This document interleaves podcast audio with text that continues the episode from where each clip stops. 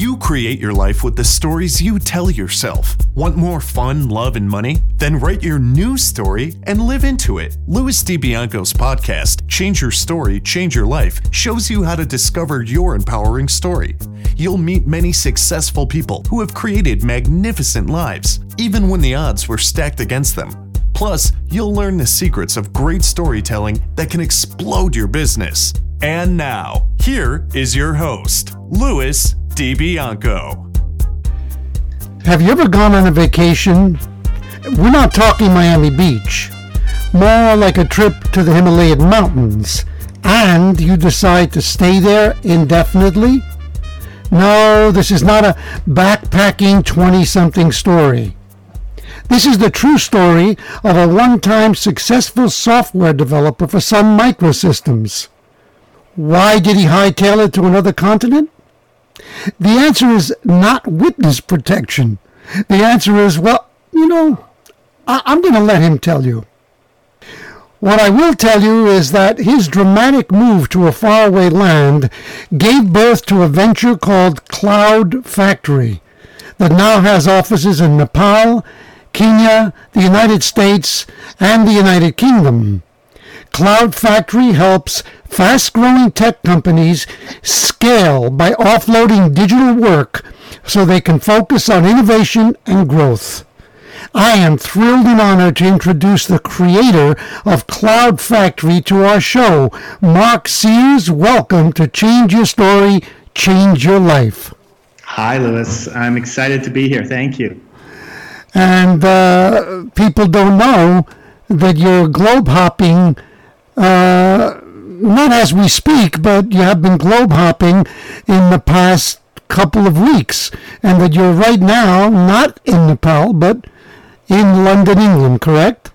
That's right. We are uh, busy opening up a new office here, and so yeah, it's uh, it, it's definitely been a lot of travel the last two years, but um, it's it's all worth it. I'm sure it is. And now let's jump into the story of your journey. Where, where were you born? I am. I'm Canadian. I, I grew up uh, near another another uh, mountain range uh, near the Rocky Mountains, uh, uh, right between Edmonton and Calgary, in a small city called Red Deer, Alberta. In Red Deer, eh? Yeah. Yeah. Wow, that's interesting. Um, I the reason I say that, uh, I don't know if you know, but I'm in Canada right now. I'm in Toronto. I I did I did know that. Yeah, that's right.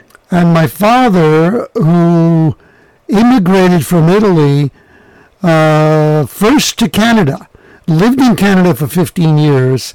And when you said Red Deer, it triggered something. But now I remember he worked in a lumber camp uh, in Red Lake, Ontario.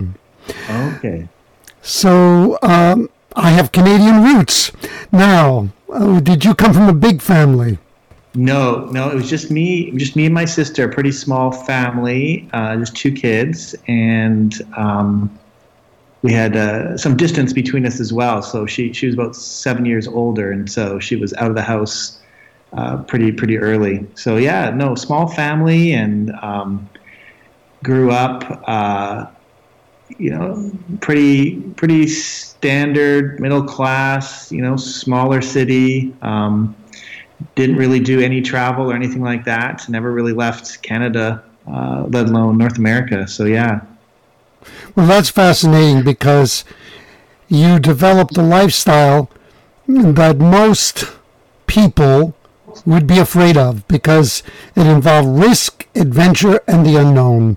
Who influenced you the most while you were growing up? Well, no question. I think, like a lot of people, it was. Um, I was, I've been very close with my mom, and and she, uh, she she's a risk taker herself, and and so I think that probably. Uh, both both through passing down maybe some of the, the DNA of it as well as modeling it, uh, you know, she she takes calculated risks, I guess you'd say, and so I think uh, I think she influenced me uh, as well in that sense. Can you give us an example of her as a risk taker? What did she do? Yeah, yeah, I can. Um, I mean, one thing I remember uh, actually when I, I I came back. I, I was I left Canada to to work in a startup in the states for a few years, and uh, I decided to make a big trip back because I wanted to come home. I wanted to be back close to family where I grew up. So I moved back uh, to Calgary, Alberta, which was only about an hour and a half away, and a big part of that was to be close to to my parents and be home. And literally a few months after I did that, uh, they decided to to actually move uh, all the way across the country to to Prince Edward Island, and so uh, you know they they'd they'd been there forever. My mom had grown up there, and and so for her to just kind of pick up at that stage of life and, and just move and kind of rebuild uh, all the way on the other side of the country was it was definitely one of those things where you, you know you realize that uh, uh, it was going a little bit against the grain and, and just took some chances and kind of pursuing her dream of, of living on living on an island and kind of following after the Anne of Green Gables, uh, you know, kind of vision that she she she had for a long time. So yeah, that's that's one, but there's there's definitely others. And what uh, what kind of work uh, did your did your father do? Did your mother work as well? They they both did. Yeah, lots of different jobs. Lots of different jobs to be honest. Like both of them actually mostly for government though um, both local government, um, uh, but yeah, fairly definitely nothing really tech savvy or uh, entrepreneurial. Um, you know, I think in some ways the government is kind of the opposite of entrepreneurial. So. I, I would say it's an extreme opposite. Yeah, it's fascinating though because um, her character trait of just picking up and uprooting uh, certainly fed into your entrepreneurial spirit. Did you have a childhood dream of what you wanted to be when you grew up? Uh, I think, like many kids, it, it changed a lot. You know, I think it probably depended on the the year that you asked, if not the week that you asked. So I had lots of dreams as I grew as I grew up. Um, I, you know, for a long season, I wanted to be an architect. So the idea of of designing and and and, just creating massive buildings um, was was a was a big one for quite a while. Uh, I definitely in in grade two had a a passion for computers that kind of birthed with the the Apple IIe and and doing a lot of different uh, uh, logo. Uh, programming, kind of the, the turtle that you kind of make go around the screen type stuff. So, so I had a, a long stint there where I was going to be a computer programmer. Um, obviously, that one is the one that kind of came back full circle when I made the decision in college to pursue computer science. Um, but uh, I did a lot of things growing up. I, I, worked a ton of different jobs, everything from delivering papers and working in, in rest, restaurants, delivering pizza, you name it, a lot of different things. Um, so yeah, always always a strong focus on on work and and always coming up with different ideas, different entrepreneurial ideas. So yeah, a, a, lot of the computer stuff and the entrepreneurial stuff has kind of been there for a long time. So Mark, you moved from software development into a major entrepreneurial role. How did that happen? I think for a lot of people uh, who kind of come up from a software development background, you know, it, it was I was the one who was actually writing code, and then it moved more into managing software projects uh, and then the next step was kind of crossing over from software development into more of the product and the marketing side of things. And so I became a product manager and, and began kind of creating products at a, at a higher level, not just the, the technical details, but, but thinking about it more from a market perspective and from a, a user and customer perspective. And, um, and so from, from there, uh, you know, in many ways, people call product managers uh, mini CEOs. Uh, they have to really be the CEO of the product. And so I think the, the next step of actually uh, creating at the highest level, right, which is the creating an organization, I think is was fairly natural evolution. I mean, that, and that's the one that, that I followed was was was exactly that. Then you decided to take a trip to Nepal with your wife. Now, how did that change your life?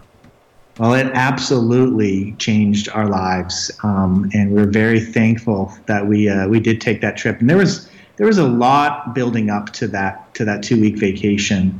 Um, I mean, when when me and my wife got married uh, in Canada, we had uh, we had a bit of a theme of Nepal at our wedding, and and so it was you know in hindsight it seems so obvious, but at the time it was just sort of a fairly innocent idea of you know we were we were both professionals, and the idea of, of getting we, we joked that we don't need a whole bunch more um, crock pots and, and other kind of wedding gifts at the time. So we uh, we asked our friends and family to actually donate towards a project in Nepal, and and we had some friends from Nepal that sent some handmade paper goods that, that we handed out at the wedding, and we had friends and family actually give gifts not to us but give gifts towards a, a project in Nepal uh, where we got uh, camp stoves and and some other things for families there. So you know, from the from the the moment that we we were married, there was already a, a Nepal theme emerging that really just bled into uh, desire to to go to Nepal, and that didn't happen for a few years. Uh, but it was in 2008 that that first two week vacation uh, did in fact change our lives uh, in in, com- in complete and uh, magnificent ways. So yeah, it, it, it, really built up to that, and a big part of that was le- getting out of our comfort zone. And my wife had the opportunity when we were in Canada to go for a three month opportunity in um, in uh, the Middle East in the Gulf region, and so we took that chance uh, on short notice. It was it was a maternity leave that she had the chance to go take, um, and so we thought it would just be for three months. And once we got over there, we we loved, you know, learning a new culture, and uh, so it was. It was from that place where we didn't have kids yet. We thought, great, we can travel and see some more of the world. Uh, and one of the first places on that list was was Nepal, and that's in fact what we did. Was I think it was July twenty eighth, two thousand and eight, that we uh, started uh, started our time there.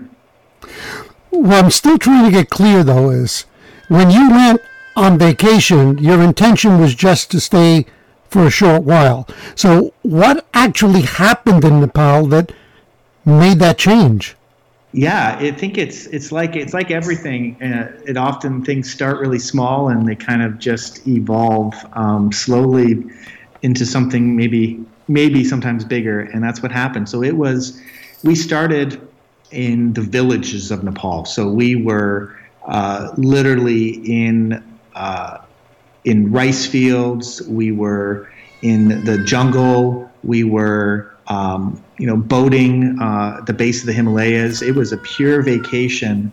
Uh, we, we did have a great friend that was there that we wanted to see. We were there to help to, to meet his family, and, and so it was it was a great time. But it was definitely vacation, and, and I think we'd already fallen in love with with uh, Nepali people that we've met uh, in in um, the Gulf region and in Canada. So this was a time for us to really fall in love with the, the, the actual nation of Nepal. And once that happened, I think the question emerged of feeling a little bit helpless. You know, seeing seeing some financial poverty that we hadn't seen before um, in the in the villages, and then asking how could a you know a chartered accountant and a software entrepreneur really add any value. Um, so it kind of it was kind of the we fell in love, but then we're kind of confused with how we could really add any value until we came back to Kathmandu, uh, the typical, you know, developing world uh, urban city, where the contrast was we were eating pizza and our friend was introducing us to some of his friends who happened to be some other computer geeks. They were, you know, computer developers, and um, it was from from that meeting where this idea began to spark of well maybe maybe we do have something to offer maybe there is something that we you know could do to contribute um, and plug in and uh, so it really was just through a conversation over pizza in a, in a cafe in Kathmandu where I realized that uh, I had learned a particular programming language, Ruby on Rails, that was of interest to these young developers that I just met and so made an offer to stay uh, for a couple weeks and, and and do some training with them. And so it really was a two week vacation that got extended for three weeks to do some training. And uh, during the midst of that, I kind of let people know where I was. They were wondering where I was. I'm like, oh, I'm still in Kathmandu. I'm training up some some young developers on Ruby on Rails. And they said, you've got Ruby on Rails developers? Wow, can you do a project? And uh, that turned into uh, a project over three months. So extended it another three months to do the projects. And from there, turned into us starting uh, starting the business. So certainly it was never our plan, but uh, but we wouldn't change it wouldn't change it at all. That's fascinating. But I just uh, so when you went on vacation and you ended up extending your stay, did you at some point pack it up and come back to Canada and then make the transition? No, we didn't actually. Um, it was a little bit of that was because we we were we were already in process of relocating from Canada to um, you know to the Gulf region. So we'd already been through that process. We we had sold our house. We'd sold. I sold my old BMW motorcycle. All those things we got rid of everything. So we were now very mobile, and so um, so yeah, it was it was definitely a time where. It, it, literally we, we just redirected some of the shipping uh, to Nepal uh, after after a couple months and so yeah no it literally uh, we stayed. We stayed. That's a very brave move. I mean, how was the adjustment from the comforts of North America and Canada, which is we have everything here, to a more, uh, I would say, more primitive in a way, right? Because I mean, you are in the Himalayan mountains, correct? Yeah. Oh, yeah, yeah. It, there, there's no question that. Uh, there's no question there there was a lot of adjustment and there is there is for for others um, who experience you know something similar. We have lots of other people from our team who who are continuing to make that that adjustment um, back and forth. And and so people from Canada and the States that have moved their families to to Nepal and and also to Nairobi Kenya. So I think for us it lies at the heart of uh, really our, our, our business and, and, and just the, the the joy that we have is is really this this struggle of finding what is the definition of of rich, what is the definition of poverty, and so while we began living in Nepal and we we struggled with you know getting sick, right? I mean, the water is I we always kind of joke the water is like poison. Um, like you just you, you know one drop of water in in a glass that you pour in um, some Coke, and and you, are going to be violently sick. Um, so you know, there's just realities to the some of the dirt and the dust and the noise and the food and the water and um, and and so yeah, there's there's physical realities to many developing countries, but once you kind of break through that layer, you you know you definitely discover uh, beauty that is beyond what we usually experience here in North America and in, in the West. So for us, I think that's really a lot of what we're trying to figure out is, is I think we know that we don't have it figured out. We certainly may be financially rich, but we certainly do not have all of our, our, our values and everything figured out. And so that's what we loved. We, we fell in love with Nepal. We saw how they cared for one another in terms of their neighbors and community. Um, and, and just kind of underneath the surface, we saw uh, the beauty and the heritage and the history and just so many things that uh, stood out and, and made it, for us, actually, a much more enjoyable and exciting place to raise our family. Um, so yeah, it, it, it, the, the journey continues of figuring it all out, right? Um, but there's no question that there's there's physical realities to making that adjustment. Um, but for us, all of the other stuff far outweighed any of the inconveniences. This is a fascinating story, especially to me because uh, I must be totally transparent. I am um, a uh, you know, they say there's a confirmed bachelor. I'm a confirmed North American. I'm entrenched. I'm entrenched in my comfort and proud of it. So I listen to you and, and my mouth drops and I'm going, so I'm in awe. And you were obviously driven by a very powerful why, because that's the only thing that would let you endure those other challenges. What would you say that why is and was?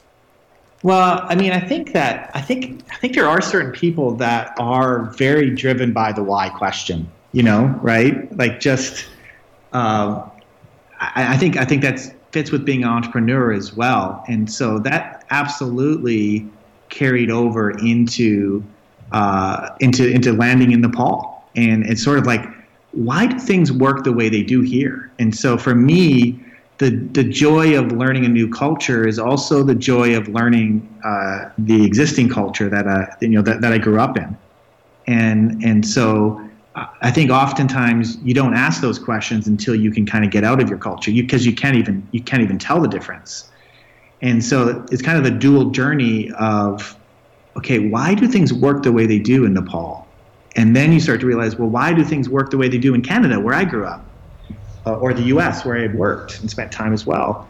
And so, yeah, I think that you know, and we're all trying to understand uh, our purpose and, and bigger purposes, and and you know, how do I fit into the world, and what value do I, you know, should I be trying to, you know, how do I spend my time? What do I invest into? Where do I invest? Um, there's so many of those questions I think that everyone is trying to ask, and so for me, uh, that that really kicked off a journey of of getting to explore it. And getting to explore it actually in a, in a business context and saying we talk a lot about a flat world. And yes we can get on an airplane it's easier and cheaper than ever um, but with technology and and flights being easy to make a flat world there's still really big cultural gaps and and and and, and these kind of soft things that we still need to figure out. And so um, I think that's a journey that we've been on as a family, but it's also one that our business is on as well. Um, we're trying to connect, uh, a, you know, the world's workforce to to growing companies around the world, and and so this idea of remote work and uh, is is more feasible than ever. But there's still a lot that needs to be figured out. Um, sometimes it's not just the practical side of being able to travel anywhere, being able to uh, you know, hop on Skype to anyone in the world. And so, yeah, I think that's a little bit of our story is continuing to figure that out. It's fascinating. I mean, you're driven by a sense of uh, passionate curiosity about the world, and you know, kudos to you. Now, you have a family. You say, how many? Do you have children? We do. We have a wonderful five and, and seven year olds, five year old daughter and a seven year old son. Uh, they were both. They, they, we, we actually came back to Canada uh, for their births for for three months, um, but in, in just more for kind of access to medical. Uh, but in many ways, they consider Nepal to be their their home and, and where they were born and spent an important part of their first years. And so, uh, yeah, it's they've got more miles than than most uh, most adults already. And they love they love Nepal. They absolutely love Nepal. Yeah. Wow. Yeah. Fantastic. They uh, yeah, it's a big part of our of our family for sure, and and we um, are uh, excited by it. Right? I mean, it really is. Uh, it really is a unique opportunity to to get to be a, a part of a of a different culture and and uh, so for us, I mean, as a family, last summer we so we we've been we've been in the U.S. Uh, the last couple years, um, based there more uh, the last couple years, um, and then traveling back to Nepal the last couple summers. Last summer, as a family, we got to spend time with, with our, our, team in in Nairobi, and then team uh, in Nepal as, as well. And so um, for them, getting to experience all of it is, is a big part of the joy that, that we have as a family. Uh, this is quite admirable, Mark.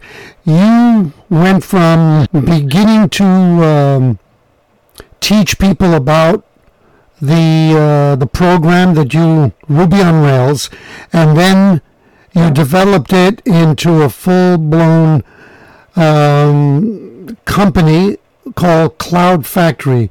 Tell us about the birth of Cloud Factory. Yeah. So from that training, we, we got we got a project and a second project, and at the time we were we were hiring young computer engineering graduates, so out of out of college, out of university, uh, putting them through a, a, pretty intensive boot camp to to con- train them up to a level where they could uh, really work on international projects. And so the, premise the whole time was that talent is equally distributed around the world, but opportunity is not. And so we we had the opportunity to create opportunities. that really is what Cloud Factory was about at the beginning and, and what it is now. But at the time, it was really only computer engineers. And so we started in 2010, it was January 1st, 2010. We began building a platform that really could connect the talent of the world uh, to companies uh, anywhere.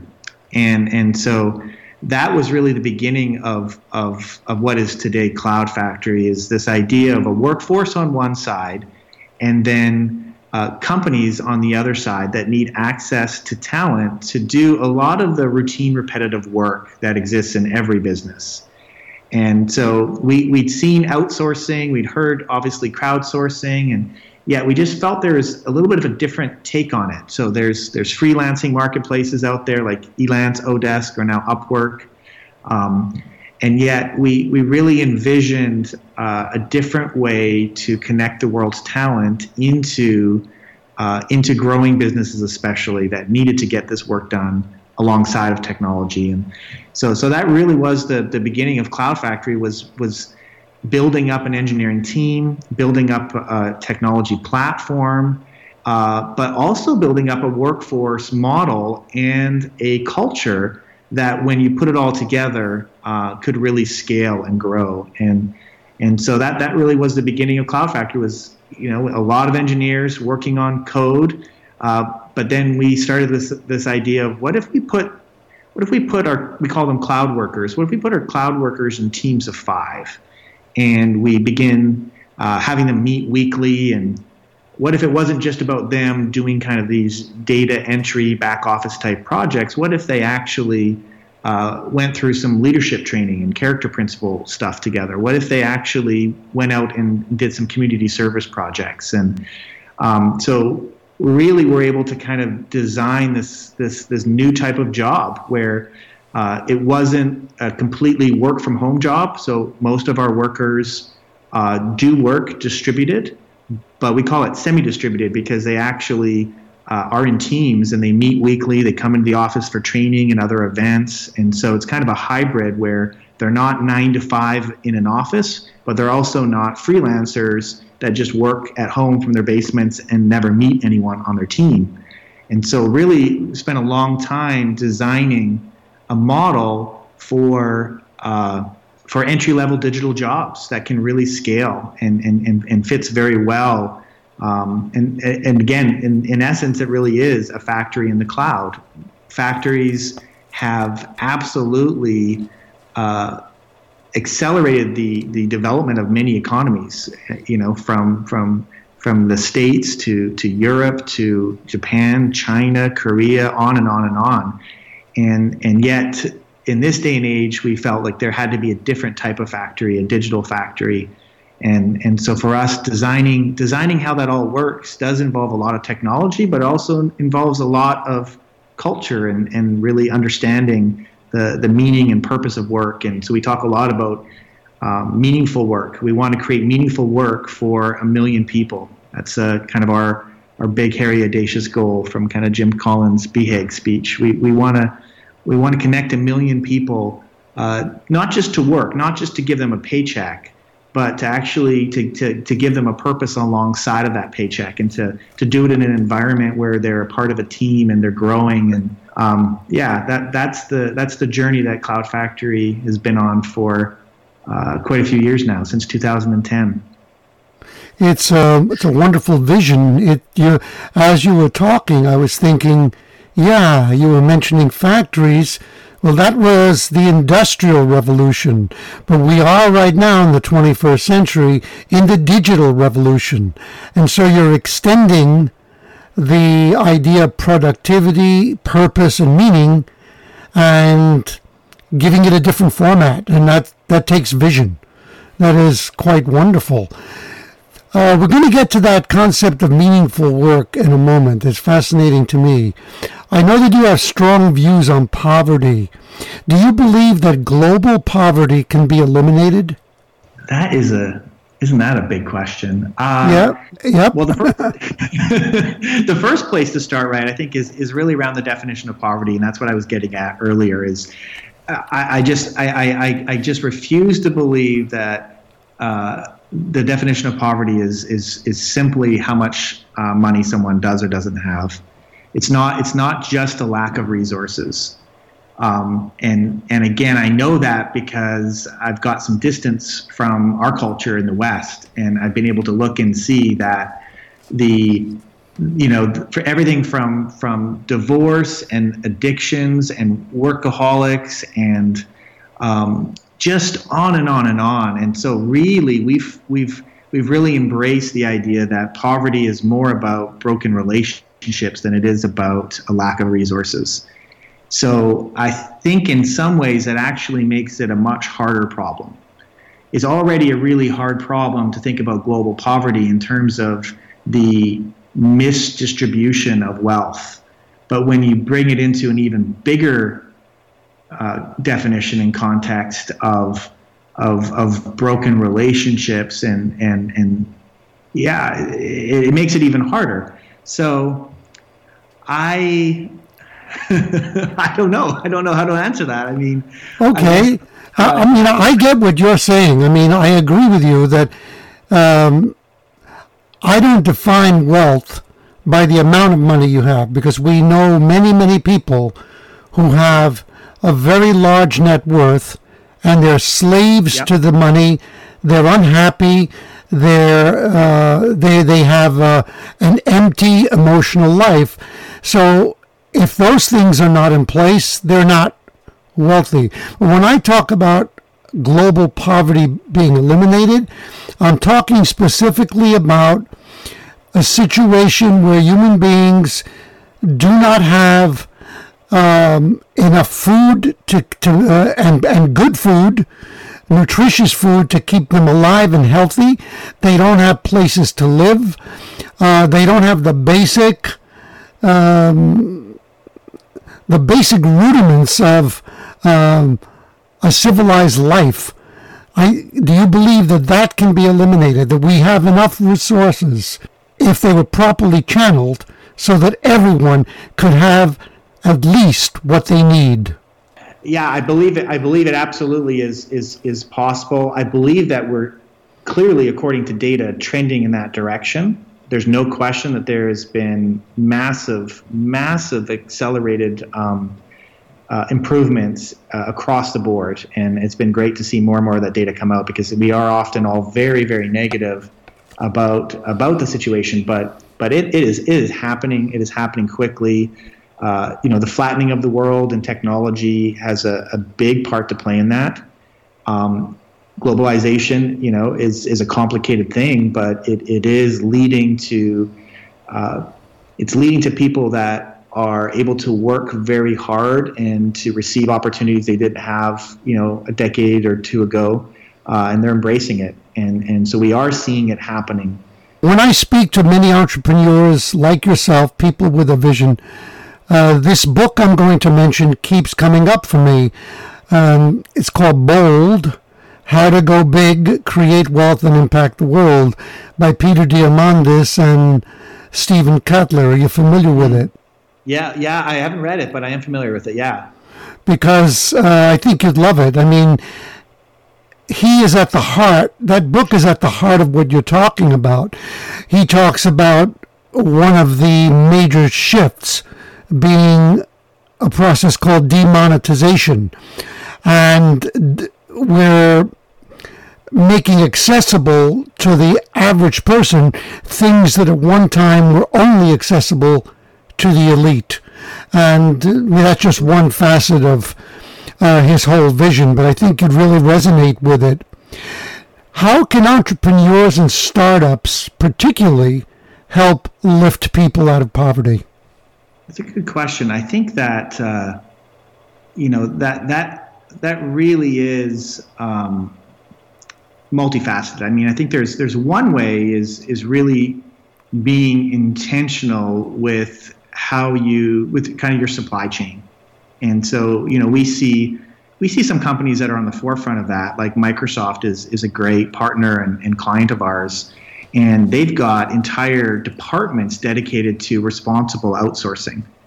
And they have a vision to to say, hey, we're we're spending a lot of money uh, as a business, and we uh, have gotten a lot better. I mean, a lot of people think more about where does the coffee come from that I drink, or uh, how how are the the different things that we use as consumers, uh, how are they produced, and and so I think more and more businesses are thinking about in the course of their business how can they be more intentional and responsible. Um, and a lot of them are are really putting that towards uh, working with companies like Cloud Factory, uh, who are being intentional. And there's a, there's a movement called impact sourcing that, that is growing. And, and so it's great to see companies like Microsoft, but also many small companies and many small entrepreneurs who are trying to just be consistent and saying, hey, we want to. Exactly. We want to be bold. We want to do uh, something. We want to create some impact in the world. Um, and and so we've got another great company who has a big vision. Uh, you know, they've raised a lot of money out in Silicon Valley, and uh, the the founder's heart is in a fantastic place. Uh, they're working in a pretty traditional industry, um, but they have recently switched to, to move over and work with us because they actually see how uh, the regular spend that they would have is going to actually have a, a, a stronger impact. Um, so mm. I think that's that's one way, right? Mm-hmm. I mean, mm-hmm. some people are doing it maybe more directly, and and then there's a way that can be done in terms of partnering and supply chains to really think through through some of these questions. Mm-hmm. Now you have a particular definition for meaningful work. How do you define that? We do. We do. We're actually getting you know a little more scientific about it than we ever have before, uh, and that's something we're we're investing and developing right now. Is is really defining it and and building actually some uh, some curriculum around that. Um, so we we are passionate about meaningful work, but at the, at the highest level, um, there there's definitely just the, the purpose of the work, right? There's there's just there's an there's inherent value that is in we believe all work, right? All work is good. Yes, there are exceptions, but let's not talk about those right now. Focusing on that is the idea is that all work from having, you know, from washing dishes to uh, preparing meals to, you know, being a, a billionaire executive you know managing multiple businesses like just across the board we believe that there's purpose inherently in that work of serving others and just see so so we we just want to help people understand that. You know, we really want to help people understand that. I mean, one quick instance: I'm I'm here in the UK, staying at an Airbnb, and it's a it's an older lady. All of her kids have moved out. She's by herself. She has a big house, and uh, she has people coming and going every day. And and this is the second time I've stayed there and it's a fantastic it's it allows me to to come and do what i need to do to help expand our business to to to uk and europe.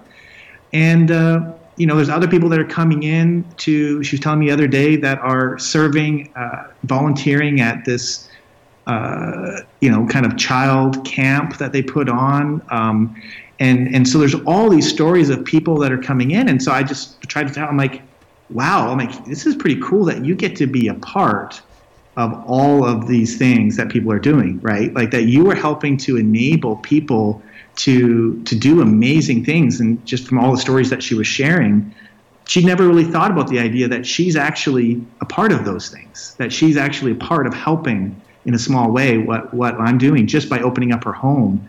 And uh, so so yes, it's good because it's good side income for her. It's utilizing an asset that she has, and she's thinking about it that way but helping people to really understand some of the, the deeper inherent purpose in the work. Um, that's a beginning of the meaningful work. I, I, think that we also think a lot about how do you create an environment of meaningful work as well. Um, and, and I think there's a lot of things that we can do uh, to make that better or worse as entrepreneurs. I love that. I've been thinking about that question recently, and my thought is that uh, I think it's in line with what you're saying, is that everyone, whatever role they're fulfilling, even though it may seem to many, even to that person, insignificant, there is a an element of contribution, and the more you can um, raise the awareness of what that contribution is, it, it not only dignifies it, it elevates it, but it, it can make that person even more excited about what they're doing. They don't just feel, well, I'm doing this because I have to. No, you know, they're, they're, and I think that maybe in the past, we've been a bit elitist in how we've defined what is contribution and what isn't. And I yeah. think that you can look at almost look at an entertainer, look at a comedian. A yeah. comedian, the contribution that laughter makes to lifting people's emotions and to healing, that's powerful. I agree. I agree. Or another example is the real estate agent right now, right? We're trying to move our family to, to the UK. And there's a lot of, you know, the exact same job has completely different meaning to different people. So some of the real estate agents, you know, I feel like we're bothering them, right, by having to like go look at a home. And yet there's other ones, right? There's this one this one young lady who's just been amazing in just trying to like really help us understand like what we're looking for for schools and how we're thinking through things as a family and and and I realized like that the opportunity for her is to help people at some of the hardest moments of transition right? Right, I mean, right. helping people that are going through divorces and having to downsize and, and, and, and she's helping people that are doing international moves and worried about like they don't know the area they don't know things and and just when you understand i think like you said that contribution um, it completely can change it can change instantly it can be the exact same job um, but when you really understand it, it, it's it's a, it's a matter of perspective, but it's a big one. So so it, to us, it's it's a it's a, it's a much more detailed, you know, even formula that we kind of use. But but at the highest level, it's the the inherent value or contribution, and it's the environment in which you perform that work, and and really working to to improve both of those. Um, that that's what leads. You know, work is good, but but meaningful work is even better. How do you feel that artificial intelligence and digital technology are changing our world? They are changing our world very fast. Um, I think faster than any of us even realize. Uh, and, and, and part of that is part of that's good. I mean, I think as always, technology that isn't even seen as technology, it just it really just makes our lives easier, makes the world go around better that's the best type of technology. And so I think we're seeing AI and machine learning really uh, begin to make things smarter, make make make technology uh, smarter and more personalized, more dynamic in understanding things. Um, so yeah, we we are seeing a, a massive shift that's happening. Um, it may even be its own revolution. Uh, you know, we, have had the industrial revolution, like you said. There's the digital, uh, and I think this is this is potentially another one. Uh, I think of, there's a lot of people that are, are asking questions. You know, there's there's a lot of there's probably more fear around it right now than anything because the whole idea of the robots taking over, the robots taking our jobs. Um, I, I think it's a fascinating and important conversation that that the world is having right now and and and my particular view and and and, and our view at Cloud Factory is is is a pretty interesting one because we we we work with some of the leading AI companies in the world. I mean, we're we're helping to train uh, autonomous driving or self-driving car algorithms for some of the top companies right now, and we get to see inside a lot of these companies and really where things are at. And um, I think that we have a very people plus technology. It's not man versus machine, it's man and machine perspective on things. We we we don't believe that uh, technology is going to surpass us as humans, right? We we we create technology to uh, to assist us and to accelerate us, and so we often talk around the idea of 10x workers.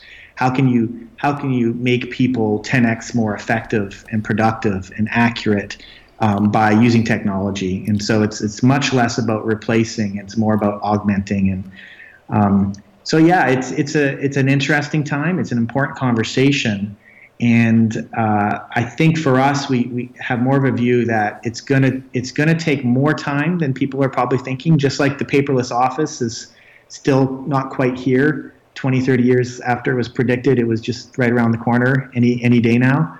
Um, you know, paper's paper's still around. Paper's still valuable. Um, and uh, I think I think that uh, we, we don't need to write off the, the human race and and uh, and uh, give up on, on on the potential of jobs quite yet. Uh, but there's no question that there's there's shifts that are happening. Mark, you don't realize it, but you could have written an entire chapter in the book Bold. I really think you should get it yesterday. you will absolutely love it because I agree there's a lot of fear, and some of it's being perpetuated by uh, fictional media. Most of the feature films that deal with the future and AI are horrific and apocalyptic, but if you read yep. Bold, it is a totally optimistic and uh, inviting vision of what's happening. And those are, and when you talk about 10x, that's exactly what Diamandis is um, constantly talking about. So, yeah, highly, highly recommend that book. Now, what is what is what you call the on-demand economy? So we we've been through a, a period recently where we become almost a one-click society, right? Where we we expect with one click on your phone that a car is going to pick you up or food's going to be delivered to your door and and so that's another key trend that we've seen is that people are are really expecting um, things to happen on demand, and and we see that on the again on the consumer level, but we also have began seeing that on a business to business level as well, and so yeah, it's it's a it's a key trend. It's an important trend.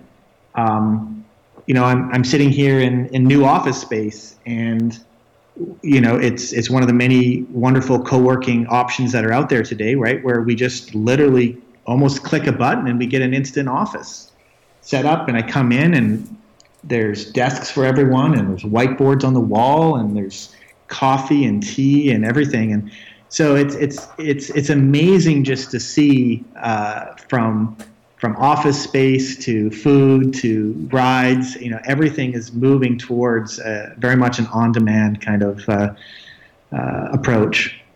And that's exciting. It really is. Now, why must startups define and redefine their why? I think that I think that it's it's a, it's such an ongoing process, and and I know that everyone when they start a business sits down to try and figure out well we should probably have some sort of a mission, vision, purpose type statement that we figure out. And and so everyone will, you know, check the box. They'll they'll do, you know, the golden circle exercise. Uh, they'll, they'll they'll find something. And I think what what happens is is that we feel like it's kind of a check the box, it's done, and then you go and try and make money. Um, and and uh, it's one of the biggest things that I've learned is is how you can spend so much time working on it and it just it continues to, it's just a it's a very much an iterative process. And finding clarity in the purpose and the in the bigger whys of your business uh, i believe when you can unlock that you can unlock a, a whole new level of, of scale and opportunity for the business so, so the, the, the bigger the why, the clearer the why, uh, the more you're going to be able to attract um, more people into your organization and keep them aligned and working towards the same things. Um, and and so it's it, you know as entrepreneurs, it is so key for us to have that vision and to continue to refine it and make it clear and to help it plug into the bigger trends and understanding what's happening in our world. Um, you know, creating that clarity is exactly how uh, great businesses are are formed and created. And so, so yeah, I think that I think it's very common that entrepreneurs the tendency is that you kind of you figure a, a little bit of the why out early on um, and then you go and work a lot on again in my world you work a lot on technology you're constantly iterating iterating you know using agile software to do two week sprints and you you know you're constantly improving your software. You're constantly working to acquire clients and, and revenue and there's all these things that are an ongoing process but the the culture and the the why the purpose is something that doesn't quite receive the same amount of ongoing attention. And uh, i think that's what i've learned as i've met other entrepreneurs. People who are really building big things are spending a lot of time on the why. Beautiful. Of course, I'm thinking right away of Simon Sinek's book, Start with Why. Yep. Where do you see yourself in five years? I hope I am learning more than ever uh, and seeing Cloud Factory grow. I, I, I really do. I, I think that it's been a it's been in many ways since that trip in 2008 that uh, this has been a, a, long chapter for us uh, as a family and for me personally, and uh, and yet it's one that I can't wait to see through for the next five and beyond years because uh, I am learning so much. Uh, I, I just uh, I, am excited as as the, as the organization grows. I just I think of the new people that we brought onto our team and the new things I'm learning from them and and and just excited to have that continue to happen. So yeah, I where will I be in the world? I, that I don't know. Uh, I, I don't know, but I know I will be somewhere, uh, hopefully trying to connect talented people uh, with opportunities uh, and and connecting businesses who need talent um, with with those really smart people uh, that they may not be able to find otherwise. And, and that's really what we get to do at Cloud Factory is, is make, make that whole inner part work because that's, there's a gap that's there. There's the, the labor system, the labor model is, is broken and really connecting all that together in a flat world is something that uh, I want to be doing five years from now for sure. I'm certain that you will. I can hear the passion and purpose in your voice. Who is your ideal client? So we have two ideal clients, um, but one of them is like we talked about is is is those those companies that are uh, well really it's it's the same one. So entrepreneurs in my world are are these tech entrepreneurs that set out to change the world to build some crazy disruptive technology, uh, and somewhere along the way they realize that in order to really scale their technology into a business, they need people. They need to scale people. Uh, they rather need a large number of people to help train up their AI and machine learning algorithms. So, to actually create the training data uh, that makes the software happen, um, that requires scaling people. And that's what we do at Cloud Factory. Uh, or there's people who, in the midst of building that, realize that there's features within their within their platform or their SaaS software that actually uh, need to be powered by people, and and so they need to scale people behind the scenes to make that happen. And so it's often technology companies that are growing. Uh, they need people to power features or people to train algorithms uh, that they end up coming to Cloud Factory and, and spinning up what we call a work stream, um, which is a combination of a remote team and all the tools and technology you need to get routine repetitive work done. And, and so, yeah, we're working with some of the most amazing tech companies in the world right now that are doing really cool things. Uh, and, and so that, that's who we love working with, and that's who is really loving to work with us too. Fantastic. That's wonderful. You are making a wonderful contribution. Tell me, what is your favorite book? Favorite book? Wow. The first one that came to mind, and so I'm going to go with that. I wouldn't say it's one that I typically answer with, but maybe it's based a little bit on our conversation today. Uh, there's a book called Good Jobs Strategy. and it really breaks down the idea of what makes a, a job good. And, and so it's a really interesting study. I believe it's an MIT professor that wrote it. Um, some really great research, and it really details the idea of, of involving uh, the right amount of cross training and and and slack into jobs and different things that are needed to really create a good job and again i love i love a lot of these topics but then i love the the, science uh, and the discovery kind of behind some of them. And and so yeah it's it's it's a it's been pretty influential for us as a company is again this idea of what is what is a good job? How do we we're trying to create a million jobs. We're trying to create meaningful work for a million people. We, we need to we need to understand more of that. And it, so it was very influential in in helping us to understand what that should look like. Thank you for that. Uh, earlier on in our conversation when you were talking about nepal and about learning to see through the challenges in that world in a developing country and fall in love with the culture. I thought of a powerful work of fiction. Well, it's a work of fiction, but it's based on a man's actual life, the author's life. You probably love it. It's called Shantaram. Shantaram. And it's about a man who was a um, he was uh, he was in a maximum security prison in Australia. He broke out and escaped to India. And in India, he went on a journey that boggles the mind and fell in love with India. And now he's actually doing major work in India to contribute whatever he can to improve conditions of living there. Fascinating. Yeah. yeah. It's really a and it's beautifully written. It's one word, Shantaram. Mm. What is your favorite quote? Well, I think I'll go back to the one I used earlier is that talent is equally distributed around the world, but opportunity is not.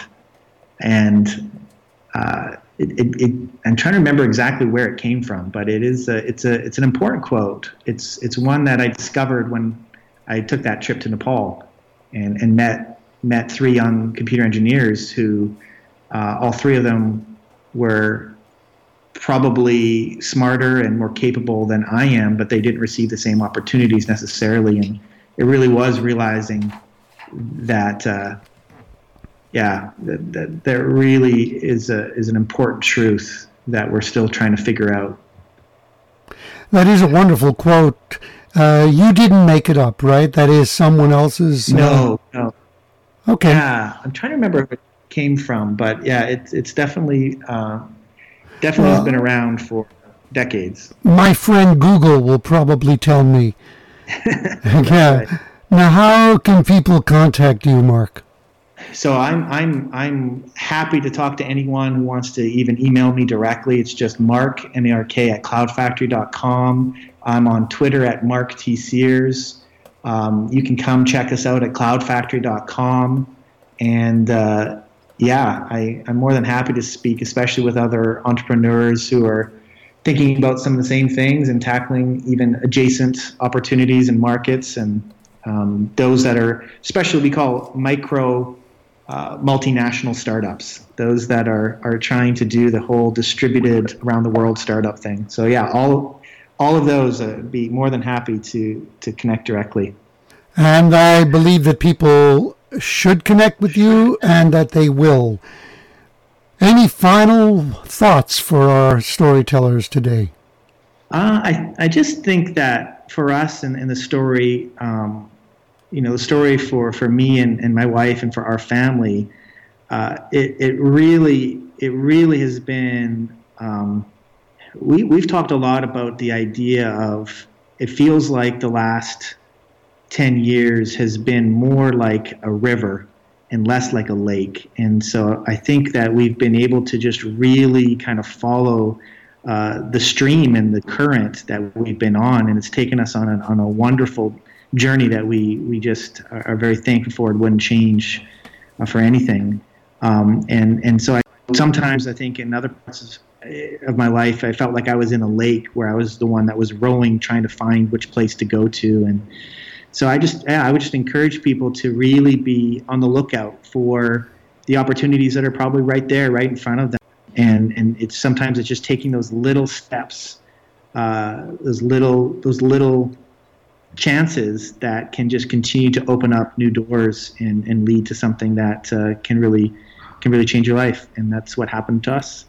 Thank you for that beautiful image, Mark. I love what I do, especially when I get to spend time with people like you and have this kind of conversation because it expands my vision, it elevates me, and makes me really feel good about the kind of world that we're in. You've contributed a lot today, my friend. Thank you so much. Thanks for the opportunity to share our story, Louis. I appreciate the platform you create as well. Thank you. You're very welcome, Mark. Thank you once again, storytellers, for spending time today with me and Mark Sears. I trust that you found Mark's journey into a life of risk taking and contribution inspiring. Pay this forward. Let people know that they can hear this on iTunes, Stitcher, Google Play, TuneIn Radio, and of course at the website changeyourstorypodcast.com. And remember that you can download a free gift at that website from me, an ebook called Storytelling Secrets for a Rich Life and Business.